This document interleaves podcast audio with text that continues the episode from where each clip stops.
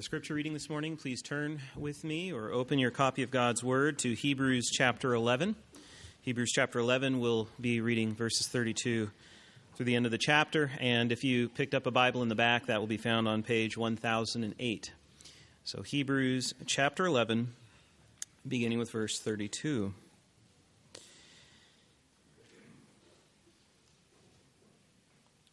We read, And what more shall I say? For time would fail me to tell of Gideon, Barak, Samson, Jephthah, of David and Samuel and the kingdoms, or and the prophets who through faith conquered kingdoms, enforced justice, obtained promises, stopped the mouths of lions, quenched the power of fire, escaped the edge of the sword, were made strong out of weakness, became mighty in war, put foreign armies to flight. Women received back their dead by resurrection. Some were tortured, refusing to accept release so that they might rise again to a better life. Others suffered mocking and flogging, and even chains and imprisonment. They were stoned, they were sawn in two, they were killed with the sword. They went about in skins of sheep and goats, destitute, afflicted, mistreated, of whom the world was not worthy wandering about in deserts and mountains, and in dens and caves of the earth. And all these, though commended through their faith, did not receive what was promised, since God had provided something better for us, that apart from us, they should not be made perfect. May God bless the reading and now the hearing of His word.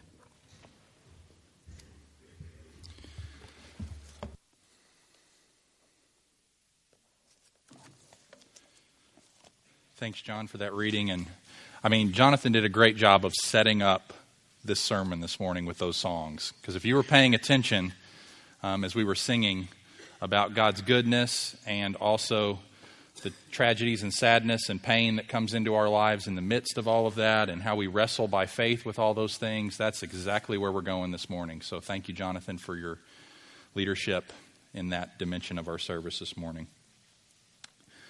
We're in Hebrews 11. We're going to be wrapping up the chapter today, but not the series, because we have one more person to consider, and that's Jesus. He's in chapter 12, verses 1 and 2, which we're going to consider next week. It's kind of a shame that the chapter breaks that way, but that's the way it is. I think, I think chapter 12, verses 1 and 2 is a massive conclusion to chapter 11, not verse 30 or sorry, verse 40 of chapter 11. That's not the conclusion of what the writer is saying in, in this part of the letter or sermon that was recorded. So that's where we're going next week. But this week we look at verse 32 through 40. And if you're a guest with us, haven't been with us as part of this series, my name is Mark. Um, I'm one of the pastors of the church. Next week, we're going to be having our fifth Sunday fellowship meal right after the service. Just wanted to make that announcement to you. I know some of you saw it on the email, but if you didn't read it, uh, know that that's coming. So just bring your Thanksgiving leftovers, whatever's left, and we'll try to put everybody to sleep with turkey by 2 p.m., because I'm sure that's the way we're all going to feel. Three points this morning to our sermon. First one through faith, God's people do conquer. Second point, through faith, God's people are conquered. And through faith, God's people receive God's condemnation, commendation, not condemnation, commendation. That would be a very different sermon. So, through faith, God's people do conquer. Verse 32 through the first part of verse 35. And what more shall I say? For time would fail me to tell of Gideon, Barak, Samson, Jephthah, of David and Samuel and the prophets who through faith conquered kingdoms, enforced justice, obtained promises, stopped the mouths of lions, quenched the power of fire, escaped the edge of the sword, were made strong out of weakness, became mighty in war, put foreign armies to flight. Women received back their dead by resurrection. I mean, that's the stuff of epic action movies, isn't it?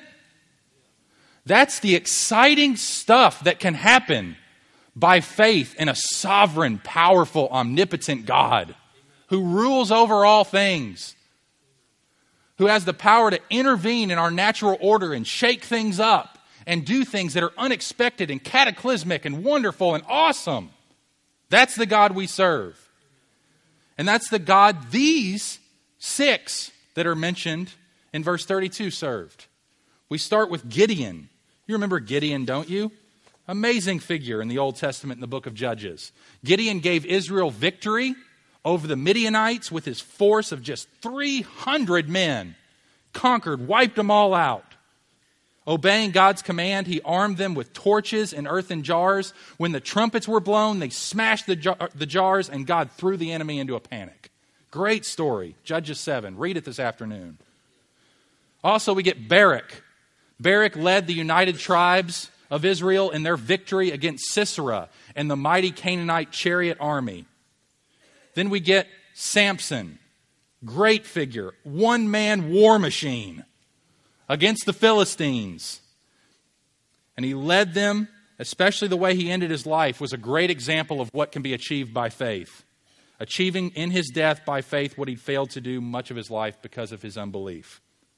Samuel, this great Old Testament prophet, this pivotal Old Testament prophet, prophet, his long career as a judge and as a prophet was an absolutely crucial one. It bridged the years of turmoil that was, the, that was under the judges to the early monarchy that he did so much to create. Without Samuel's faithful ministry, Israel would have fallen into total disarray. The Philistines would have sub- subjugated them, and David would have died an unknown shepherd. What a massive thing God did in Samuel's life and through Samuel. And then, of course, Jephthah. Jephthah I skipped over him when I was going along, but we're coming back to him now. Jephthah, through faith, led the tribes in battle against the Ammonites. So you get a lot of tribal leaders here, a lot of military leaders Gideon and Barak and Samson and Jephthah and David, and even Samuel under, under, uh, with David's, uh, Samuel with David's influence. So the most recognizable name of the list is obviously David. They're listed right before Samuel in verse 32. Israel's greatest king, the man after God's own heart slaying the giant Goliath by faith. And his career is elevated in the scriptures as one of the main Old Testament types for the Lord Jesus Christ. I mean, these are great, great, extraordinary men who are profoundly sinful. You didn't think I was just going to give you the good resume, did you? Let's go back and look at the, the bad resume of these dudes. All right? Gideon. Remember the fleece? When God would tell Gideon something, he would say, Okay, God, but are you sure? Let me put this fleece out, and if you make the fleece wet and the ground dry, I'll know you're serious. So God did that. He did exactly what Gideon wanted him to do, and Gideon got up and led the army, right? No. No, got to be sure. So let's do the opposite make the ground wet and the fleece dry. And God did it again. Not the most impressive example of first time obedience. Neither was Barak. Barak just had this one task lead Israel in battle against Sisera, the commander of the Canaanite army. All right? Barak was told in advance by Deborah, the prophetess and judge of Israel at the time, that God would give him the victory. Prophetess speaks to you, it's guaranteed. But, Deborah, can you come along with me? That's exactly what Barak did. Barak wasn't going to go unless she was going. Again, not the most impressive example of faith. Samson, well, he had a thing for the ladies. Big time. Rampant immorality in his life from time to time. Jephthah, this guy's biography is sad. The son of a prostitute, shunned by his brothers, ran around with the wrong crowd, ended up having to kill his only child and offer her as a sacrifice because of a rash vow that he made. David, adulterer, murderer. So, what's the point? The point is what Michael emphasized last week God does extraordinary things through very ordinary sinful people. Now, what's important, though, to point out is that all these people, though they were not great people in and of themselves, they did serve a great God and had great faith at very pivotal moments. They weren't just full of unbelief and God used them anyway. No, they're a mixed bag like all of us, but God used their faith at very pivotal moments in the history of redemption that is the Bible. And as a result, God used them to do great deeds, like verses 33 and 34 conquering kingdoms, enforcing justice, obtaining promises. Sounds like David, right? Shutting the mouths of lions. That's Daniel. Quenching the power of fire. Shadrach, Meshach, and Abednego when they walked through Nebuchadnezzar's furnace. Escape the edge of the sword. That's Elijah escaping the sword of Jezebel. Were made strong out of weakness. Gideon became mighty in war, put foreign armies to flight. That's sort of a summary of all that Gideon, Barak, Samson, and David and others did. Women received back their dead by resurrection. That's a reference to the son of the widow of Zarephath. All these victories were real, tangible, and transformative. So let's not step away from this passage without applying this to ourselves. God really is this great and really does life transforming things category altering things, society changing things. He does that, and He does it for the glory of His own name. When we engage, church, in the kingdom of God moving forward, things will change. Lives will be transformed. Communities will be shaped. Families will be changed. Fantastic things can happen. People get saved, marriages get revived, men step up, women and children flourish, work comes alive, mission advances, churches get transformed, new churches get planted, justice comes down, sickness is healed, oppression gets pushed back. All that happens today, not just here. It's happening all over the world, it's happening in our community. We don't always see it, but it's happening. And when we conquer by faith, we must, I should say that when we live by faith, we must have this category. God's people do conquer. Is your faith grasping that truth?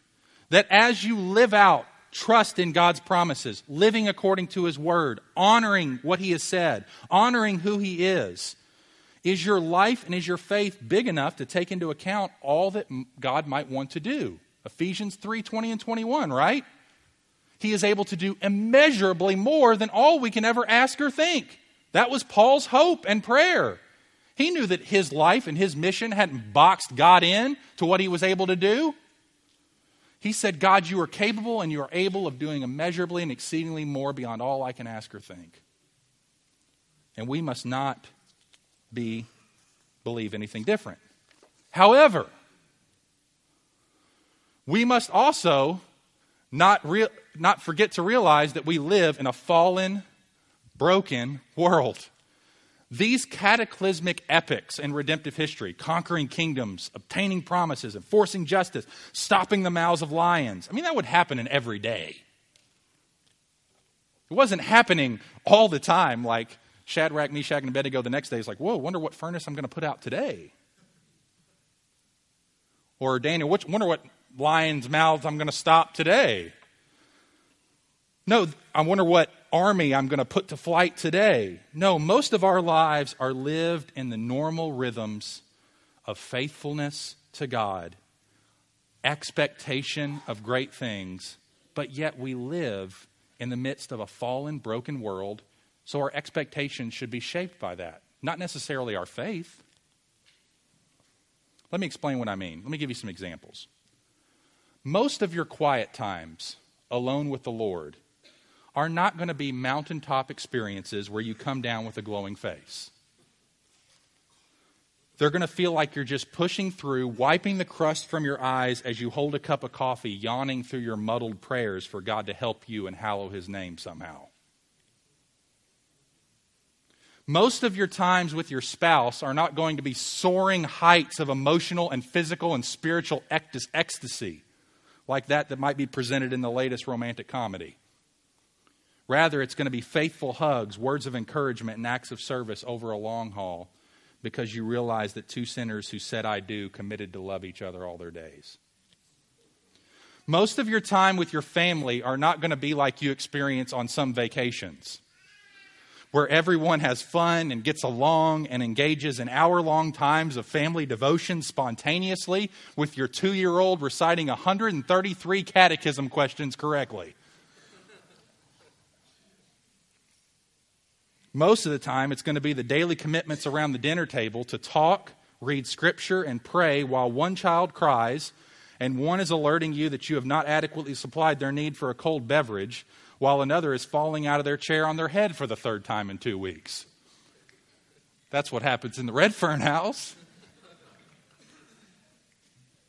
Most of your church ministry will not be soaring moments of worship marked by grateful praise from the gathered masses expressing their appreciation for your love and labors on their behalf.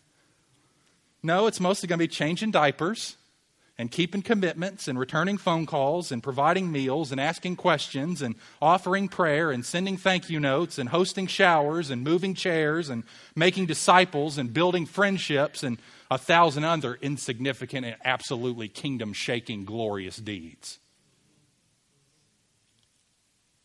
So we ought to be marked by joyful surprise, but no less confident gratitude when such things take place. There should be a level of wonder that God should privilege us, sinful, broken, needy people, to experience kingdom shaking power. We should be amazed at that, but we should also expect it. Otherwise, I don't think we're living by faith.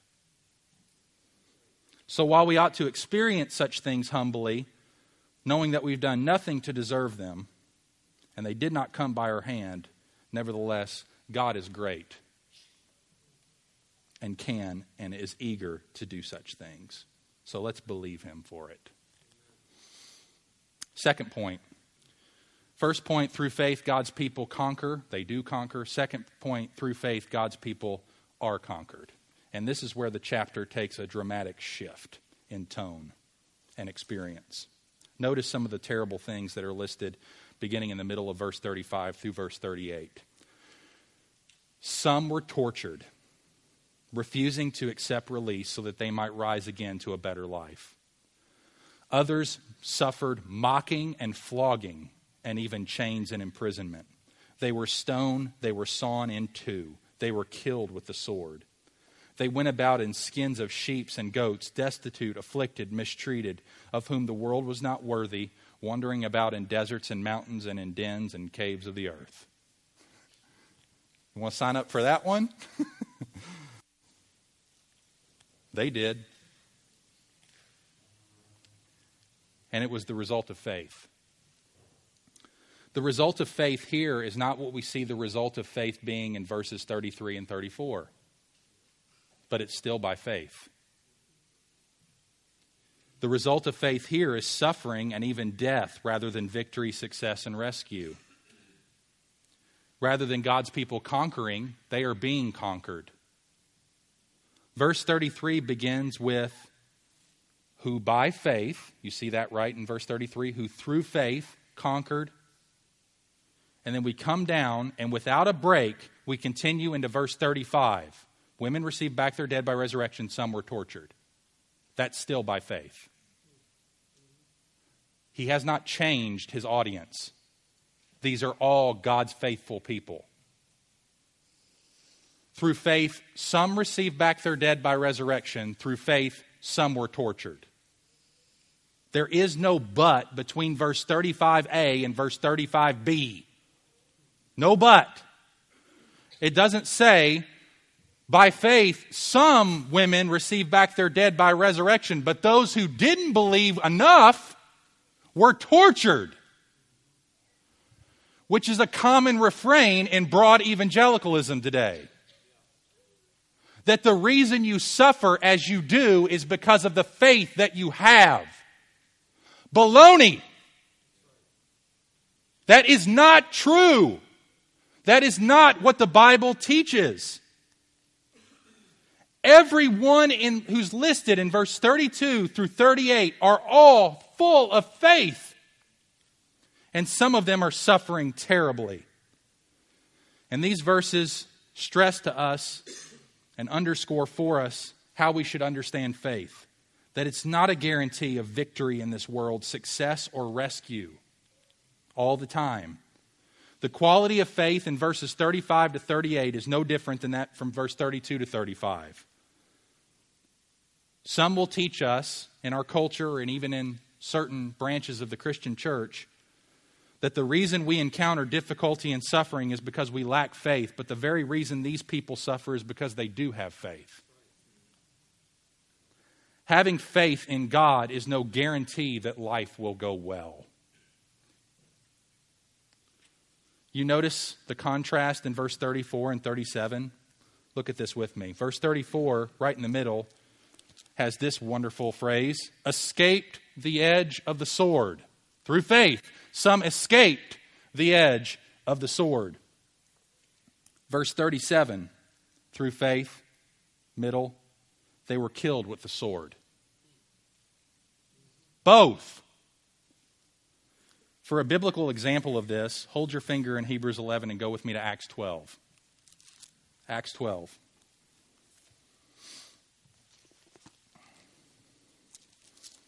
We're going to see this principle play out in the lives of James and Peter, two of Jesus' disciples. Acts 12, verse 1. At that time, Herod the king laid violent hands on some who belonged to the church. Sounds like what we're experiencing in verses 35 to 38 of Hebrews. He killed James, the brother of John, with the sword. Skip down to verse 5. So Peter was kept in prison, but earnest prayer for him was made to God by the church. Verse 6 Now, when Herod was about to bring him out on that very night, Peter was sleeping between two soldiers, bound with two chains, and sentries before the door were guarding the prison. And behold, an angel of the Lord stood next to him, and a light shone on the cell. He struck Peter on the side and woke him, saying, Get up quickly. And the chains fell off his hand. And the angel said to him, Dress yourself, put on your sandals. And he did so. And he said to him, Wrap your cloak around you and follow me. And he went out and followed him. How do you explain that? Prayers weren't being made for James. James wasn't a faithful Christian. James got killed because he lacked faith or he didn't have prayers for him. No. No. We see by faith James was killed with the sword, following Jesus. By faith, Peter was rescued from prison, following Jesus. And who determines it? God determines it. That's who determines it. They were both superintended by God, both situations. God could have stepped in and prevented James from receiving the sword. He didn't. And it wasn't a commentary on James' lack of faith. It doesn't say anything about that. It just said he was killed. So P- James dies by faith, and Peter escapes by faith. And both are superintended by God for the eternal good of each of them, and both received approval for their faith and commendation from their God. That's point two. Let's go back to Hebrews 11 now for the, for the last point. Through faith, God's people are commended. So, through faith, God's people conquer. Through faith, God's people are conquered. And finally, through faith, God's people are commended. This is verse 39 and 40. And all these, though commended through their faith, did not receive what was promised, since God had provided something better for us, that apart from us they should not be made perfect. You notice that in verse 39. All these, all these who are mentioned in verses, really the whole chapter, but immediately verses 32 to 38, all of these are commended through their faith. All of them the ones who were tortured, the ones who suffered mocking and flogging, the ones who sat in chains and imprisonment, the ones who were stoned, the ones who were sawn in two, the ones who were killed with a sword, the ones who went about in skins of sheep and goats, destitute, afflicted, mistreated, wandering about in deserts and mountains and dens and caves.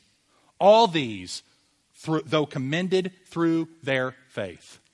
They were commended by God, they were approved by God. And yet, the outcomes and their experiences in their life were very, very different. So the question is, then becomes for us how are God's people able to, in some sense, be so indifferent to whether they are conquering or are being conquered. How, what, what is it about faith that enables us to put a foreign army to flight and yet be sawn in two? Two clues in this passage give us an answer to that. Here's the first one God's people believe that God will provide something better than what life can give now or what death can take later. God's people believe that God will provide something better than what life can give now or what death, death can take later. Has that not been a common theme throughout the entire chapter as we've looked at it? Yeah, it has. And we get a picture of it right there in verse 35. Notice, some were tortured, refusing to accept release. They had an opportunity to be released. And yet they didn't. Maybe they assessed that release wouldn't be would be sin. Or would it would compromise something that was going on that would make the, the, the watching world think that they didn't believe in God. These people didn't have a death wish. They believed something better was coming than what life could give now, or what release could give now, or what death could take later. Why did they refuse to accept their release? It tells us so that they might rise again to a better life heaven. resurrection, life eternal. They believed that God will provide something better than what life can give now or what death can take later. Here's what John Piper says What does faith believe in the moment of torture? That if God loved me, he would get me out of this? Is that what faith says? God, if you loved me, you would rescue me from this. No, faith doesn't talk that way. Unbelief talks that way masking as faith. No, faith believes that there is a resurrection for believers which is better than the miracle of escape. In other words, faith is utterly in love with all that God will be for us beyond the grave.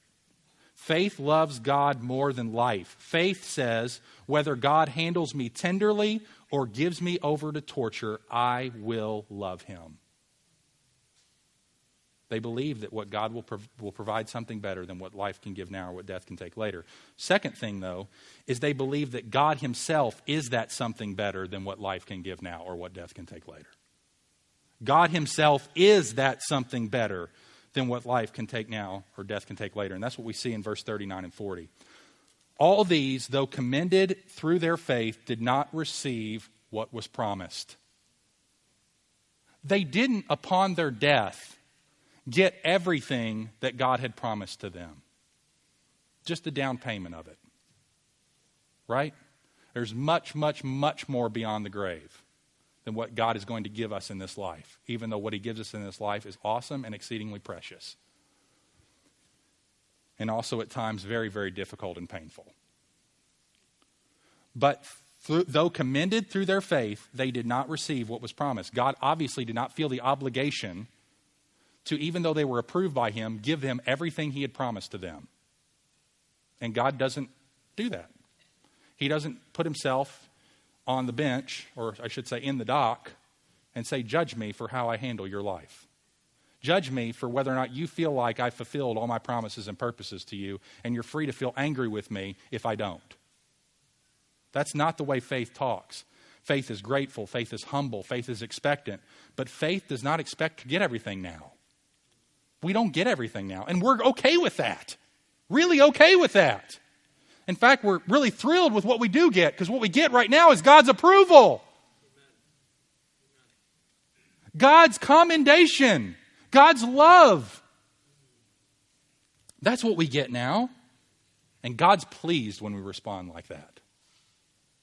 God is very pleased when He looks out on our lives and sees that He Himself is enough for us and that we're not putting, our, putting conditions on our lives with which we will rejoice in the Lord or not. He's very pleased. He, it's that kind of faith that he's drawn to and loves. It's that kind of faith of whom the world is not worthy. You, if you believe that way and you live that way, where God Himself and all that He has provided for you is so much more appealing than what death can take later or what life can give now, you are a profound gift to this world. This world is not worthy of your presence in it. You are a gift to the world that the world does not recognize or appreciate. You are the true, you are on the maximum heaven Hollywood Walk of Fame. I mean, really. That's the stuff that is going to, that's eternal, that, that's going to matter. Not the 10 seconds or 15 minutes that we get in this life. Or 80 years. says they did not receive what was promised. Why? Since God had provided something better for us. See, that's what faith believes. If God takes it away, if God sends pain, if, if, there's, if, my, if the promises are not being fulfilled, if everything that I experience is not being the way I want to experience, God has something better. It's always better. That's the way God deals with us as His children. The pain that he sends is a loving pain. He has a purpose and a plan to do something with it and through it, even if it's only understood in eternity. God had provided something better for us that apart from us, they should not be made perfect. What's that referring to? That's referring to the coming of Jesus. He is, after all, mentioned in verse 2 of chapter 12 as the founder and perfecter of our faith. He's the one that all these promises were waiting to be fulfilled in and on. And he hadn't come in these believers' experience in Hebrews 11 yet. They're in the Old Testament, they're in the Old Covenant, they're before the coming of Christ. And yet, God had provided something better for them and for us and that something better is Christ Himself. And let's just think about this. We live on the other side of that, right? They lived on this side looking forward to the coming of Christ. We live on this side. He's come, He's lived, He's died, He's been resurrected, His kingdom is marching on. Right now, we're all here. Those of us who are believers, who are disciples of Christ, you're evidence of it. And we look back we have already we already know the fulfillment. So how much greater should our faith be? How much should we believe more that God is able to advance his kingdom and glorify his name and do great things and make disciples and plant churches and multiply gospel community groups and, and advance the mission, all that stuff. How that, knowing what we know about Jesus and his purpose all authority in heaven on earth has been given to him to go, go therefore make disciples of all nations. He's given us the mandate. We go. We should expect great things. And how much more should we be able to rest if it doesn't all go that smoothly? I mean, how much more should we be since we are receiving a kingdom that cannot be shaken? Hebrews 12. Should we offer a prayer of thanks and sing with a sacrifice of praise that blesses his name? So, if we have this side, if we're on this side of the cross and they're on that side of the cross, how much more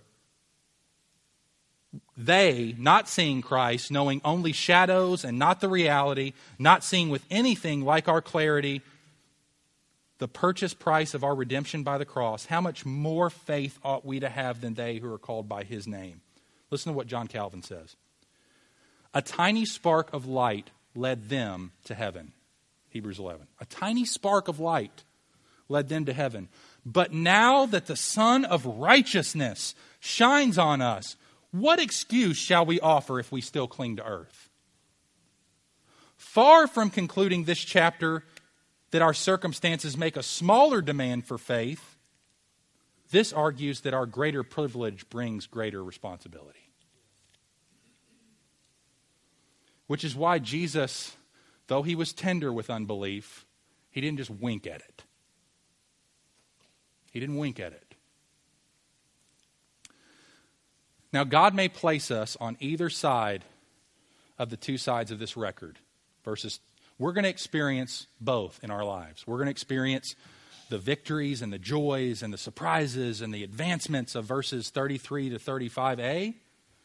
And we're also going to experience the pain of verse 35b to 38. Now, it won't always be the same. No, I don't think any of you are probably going to be sawn in two.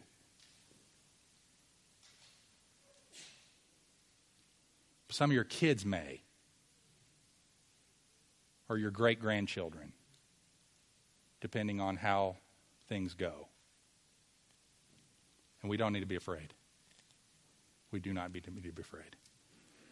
So, whatever side of the ledger we're on in our lives, experiencing hardship, experiencing victory, no matter what the circumstances, the blessings the, in our lives nor the trials will be able to ultimately conquer us. Because we ourselves, as Christians, are hidden in the all conquering Christ. And what matters most is faith, by which we may conquer in all circumstances, whether we are being conquered in the process. And it will come through the blood of Christ. I'm going to leave, I'm going to play a, a sermon clip from Matt Chandler. It's about a four minute clip, and he, he helpfully wraps up this, and I'm going to let you all watch it. So if you'll drop the screen, AV team up there, I'm going to pray, and then we're going to watch this clip, and then Pastor Jonathan, if you'll come up and give the benediction for us. Let's pray together.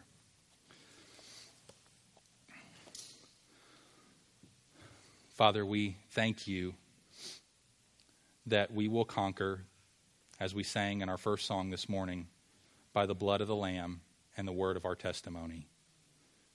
Everyone will overcome. Everyone. All those who are presently turn, have turned from their sins and are turning from their sin and holding on to the righteousness of Jesus, every one of them will overcome.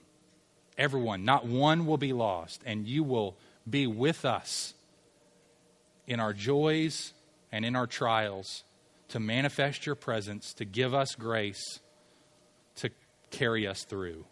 You will always provide, and we thank you that we have you as our God. In Jesus' name, amen. When I first got to the village, we were hopelessly young for all the sexiness that is a young church. It's a little bit of a nightmare. It's fun, but it's a nightmare.